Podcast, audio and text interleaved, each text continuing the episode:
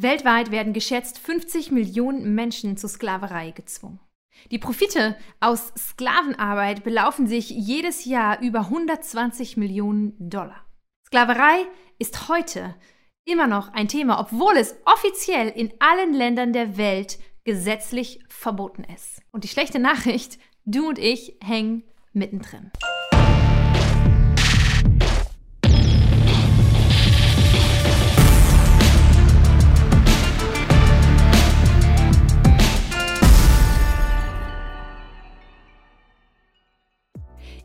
IJM, International Justice Mission, ist eine christliche Organisation, die sich zum Ziel gesetzt hat, weltweit Sklaverei zu stoppen.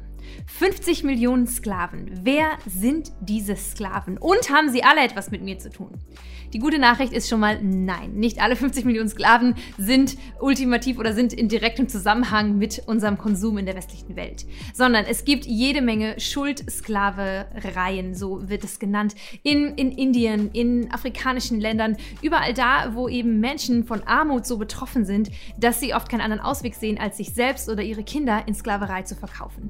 Da hängt der ganze Rattenschwanz von Kinderarbeit dran und so weiter und so fort. Vieles davon passiert in Kulturen, die einfach ähm, unabhängig von uns, sage ich mal, da existieren. Aber es ist eben auch Fakt, dass es ganz viel Schuldsklaverei oder Sklaven äh, ähnliche Bedingungen in Produktionsstätten gibt, die direkt etwas mit Konsumgütern zu tun haben, die wir hier in der westlichen Welt konsumieren. Seien es Handys, seien es Lebensmittel, seien es Klamotten. Überall dort sind Züge von Sklaverei zu entdecken. Natürlich gibt es dann noch den ganz großen Bereich von Sexsklaverei, von Prostitution, Zwangsprostitution, ähm, der Ausbeutung ähm, auch von Kindern hier ganz, ganz, ganz extremst, die ein Riesenschrei der Ungerechtigkeit sind in unserer Welt und für die wir eintreten müssen. All das und noch viel mehr bringt International Justice Missions äh, jährlich oder alle zwei Jahre in ihrem Justice Review, Review raus. Warte, so. und ähm, es lohnt sich einfach da immer mal wieder reinzuschauen, auch auf diese Website reinzuschauen. Hier gibt es ganz tolle Aktionen und vor allem erklären die auch richtig gut, was genau sie tun, um effektiv aus Sklaverei zu helfen. Und dazu gehört ganz viel auch in Rechtssysteme in den betreffenden Ländern zu investieren. Das nur als ein ganz kleines Intro zu unserem Video heute, wo es um Sklaverei geht. Yahweh ist ein Gott der Sklaven. Sklaverei war damals in der Bibel, ist heute leider nach wie vor immer noch Thema. Und Gott ist kein unparteiischer Gott, sondern er greift Partei für die Sklaven. Wenn wir uns die Gebote und Gesetze anschauen, die Gott seinem Volk Israel am Berg Sinai gegeben hat, dann sind es nicht nur Gebote, die sich damit auseinandersetzen, wie und wann und wie oft sie opfern sollten. Äh, es sind nicht nur Gebote, die sich mit der Heiligkeit Gottes und den ganzen religiösen Ritualen beschäftigen, sondern es sind ganz konkrete Anweisungen, wie die Israeliten mit den Benachteiligten ihrer Gesellschaft umgehen sollten. Und diese, das sind die Sklaven und Sklavinnen. Sowohl israelitische als auch Sklaven und Sklavinnen, die sie aus anderen Völkern hatten. Dann geht es um Witwen und Waisen, also Menschen, Personengruppen, die vor dem Gesetz oder vor der äh, Gesellschaft einen sehr geringen sozialen Status hatten. Es ging um Fremde, Flüchtlinge könnte man sagen, die in der Gesetzgebung verankert war, wie man mit diesen Menschen umgehen sollte, nämlich ihnen freundlich begegnen. Und ähm, unter anderem oder ganz konkret natürlich auch einfach die Armen. Und äh, auch hier gibt es ganz viele Gesetze darüber, wie und wie viel die Israeliten abgeben sollten, ihren Zehnten geben sollten und so weiter und wie das den Armen in dem Land Israel zugutekommen sollte.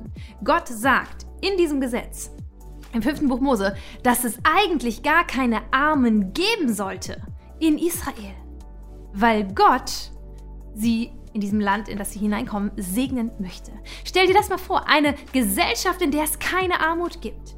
Das war die krasse utopische Idealvorstellung Gottes, als er all diese Gesetze Israel gegeben hat.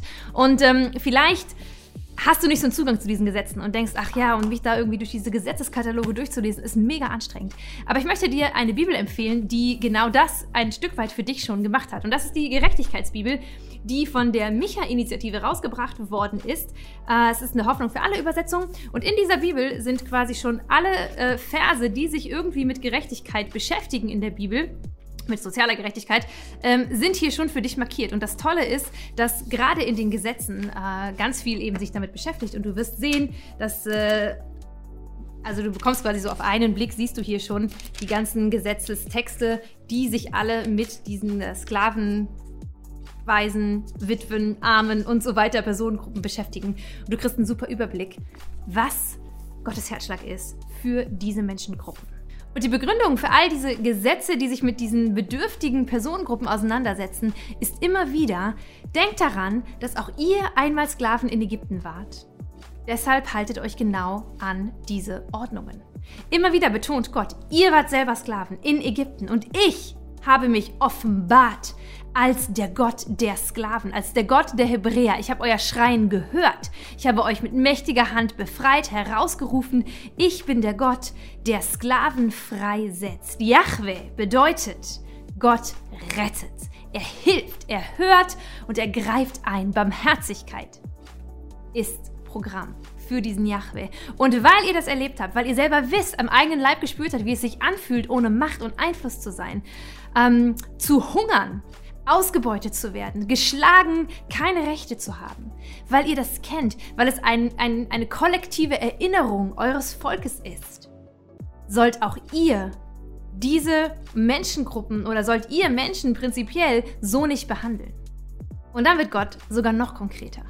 Nicht nur sollt ihr sie nicht so behandeln, sondern wenn ihr anfangt, selbst Menschen zu unterdrücken, wenn ihr als befreite Sklaven selbst zu Sklavenhändlern werdet, wenn ihr als Menschen, die die Gnade Gottes erlebt haben, die seine Rettung bekommen haben, anfangt, jetzt andere zu unterdrücken, anfangt anderen diese Rettung, diese Gnade, diese Freiheit, diese Liebe, diese Versorgung vorzuenthalten, dann nehmt euch in Acht. Denn ich bin der Gott der Sklaven. Und ich stehe auf eurer Seite, wenn ihr versklavt seid, aber ich bin auch euer Gegner, euer Richter, wenn ihr zu Sklavenhaltern werdet. Und wie wichtig Gott diese bedürftigen Menschengruppen sind, das zeigt die Bibel, das Alte Testament immer und immer wieder. Ich möchte euch einfach mal ein paar Verse vorlesen, ähm, um uns zu zeigen, wie Gottes Herz schlägt für diese Menschen. Psalm 146, Verse 6 bis 9. Der Herr hat Himmel und Erde gemacht, das Meer und alle Geschöpfe. Er hält ewig die Treue. Also erstmal alles gehört ihm, ja. Er hat alles geschaffen, sein ganzes Wohlwollen liegt auf all dem. Und dann gibt es da Menschen, die andere einfach ausbeuten, die die Welt ausbeuten, die die Ungerechtigkeit schaffen. Deswegen sagt Gott, Recht verschafft er den Unterdrückten, den Hungernden gibt er Brot. Der Herr befreit die Gefangenen, der Herr öffnet den Blinden die Augen, er richtet die Gebeugten auf. Der Herr beschützt die Fremden und verhilft den Waisen und Witwen zu ihrem Recht. Der Herr liebt die Gerechten, doch die Schritte der Frevler, also der, die eben nicht nach Gottes Gerechtigkeit leben, die leitet er in die Irre. Ganz klar positioniert sich Gott hier auf der Seite der Rechtlosen gegen die, die Recht haben. Sprüche 31, Vers 9. Öffne deinen Mund Ansage an dich, an mich, an uns. Richte gerecht und schaffe Recht dem Elenden und dem Armen. Warum? Weil Gott es tut, weil er so ist. Sei wie er. Jesaja 1, Vers 17 lernt Gutes zu tun, fragt nach dem, was richtig ist, weist die Unterdrücker zurück, verhelft Waisen und Witwen zu ihrem Recht. Und schließlich nochmal ein Psalm, Psalm 68. Jahwe ist sein Name. Freut euch vor ihm. Er ist der Vater der Weisen und der Anwalt der Witwen. Das ist Gott in seiner heiligen Wohnung. Halleluja. Gottes Gerechtigkeit ist keine unparteiische Gerechtigkeit. Biblische Gerechtigkeit ist nicht unparteiisch, sondern Gottes Gerechtigkeit steht immer auf der Seite derer, die Recht und Gerechtigkeit benötigen.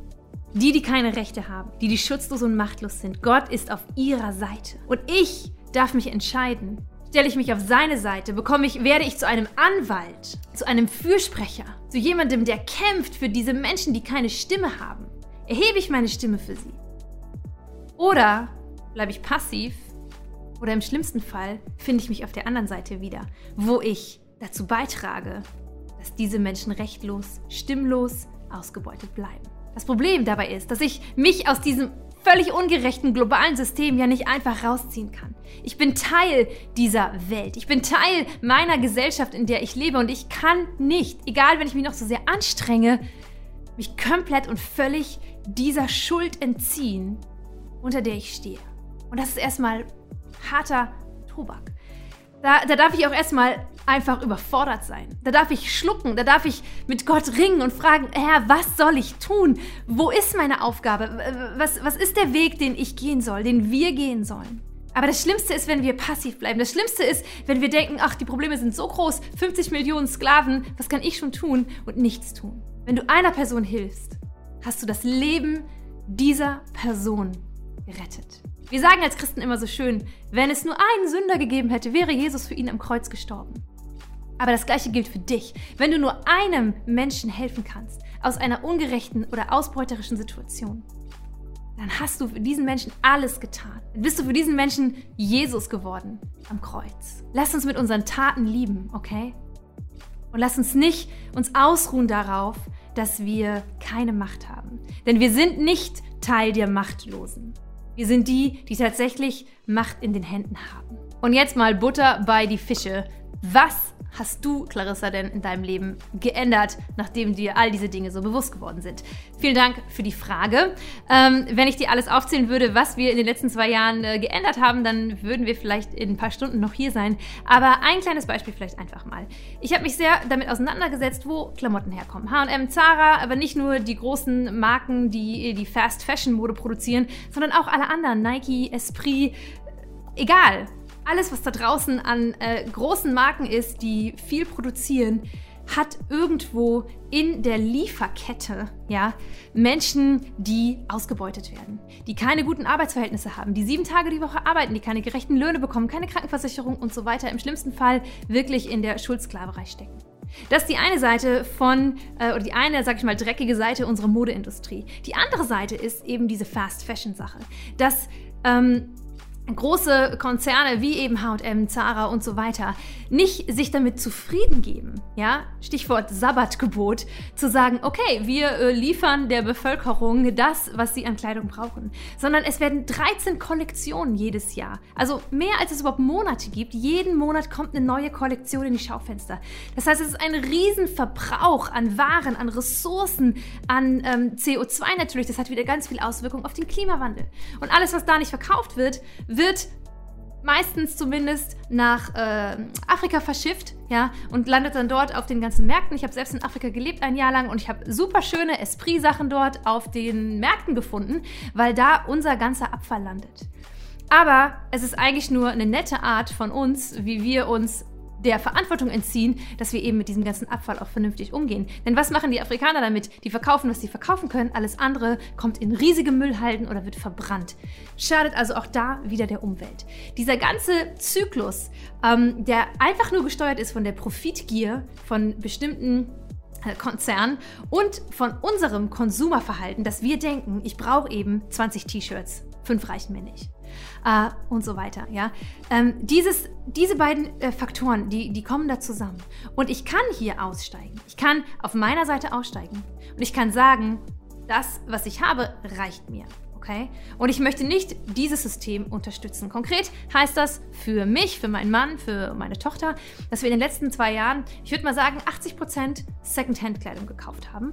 Und 20%, und das sind so Sachen wie Unterwäsche und äh, Schuhe zum Beispiel, ähm, immer noch in Läden, wobei ich da versuche darauf zu achten, dass ich in Online-Shops, gibt es ganz viele tolle Online-Shops, einfach äh, Fairtrade-Sache kaufen. Fairtrade insgesamt kaufen ist super teuer. Pullis in Fairtrade kosten dann 50, 100, 150 Euro. Ähm, damit kann ich mir nicht eine ganze Garderobe ausstatten. Aber ich kann locker für Socken, für Unterhosen Fairtrade-Sachen mir kaufen. Und das andere ist einfach ein, ein etwas minimalistischerer Lifestyle. Ja? Ich brauche nicht 10, 20, 30 ähm, Paar Schuhe, Handtaschen und so weiter. Ich war sowieso schon immer nicht so ein Typ, der da viel Wert drauf gelegt hat, aber ich brauche es eben auch einfach nicht. Das ist eine Sache, die wir implementiert und umgesetzt haben. Und ich kann euch nur sagen, wenn man das erstmal einmal durchdacht hat, wenn man sich neue Strategien aufgebaut hat, wenn man weiß, wo man jetzt stattdessen kauft und so weiter, dann wird das so ein No-Brainer. Ich war seit zwei Jahren nicht mehr in irgendeinem H&M. Ich war seit zwei Jahren eigentlich nicht mehr shoppen irgendwo, ja. Und ich muss euch sagen, ich vermisse nichts. Im Gegenteil, wenn ich jetzt in die Stadt gehe, habe ich nicht mehr dieses Ding so, oh, vielleicht gibt es ja was, was ich verpasse. Vielleicht ist ja da irgendwas, ähm, was ich gern hätte oder ich könnte noch oder ich bräuchte doch eigentlich noch. Ich gehe einfach durch die Fußgängerzone, schaue die Leute an und freue mich an meinem Schöpfer, an der Sonne, an den Menschen, esse ein Stück Kuchen und äh, ich verpasse nichts, vermisse nichts.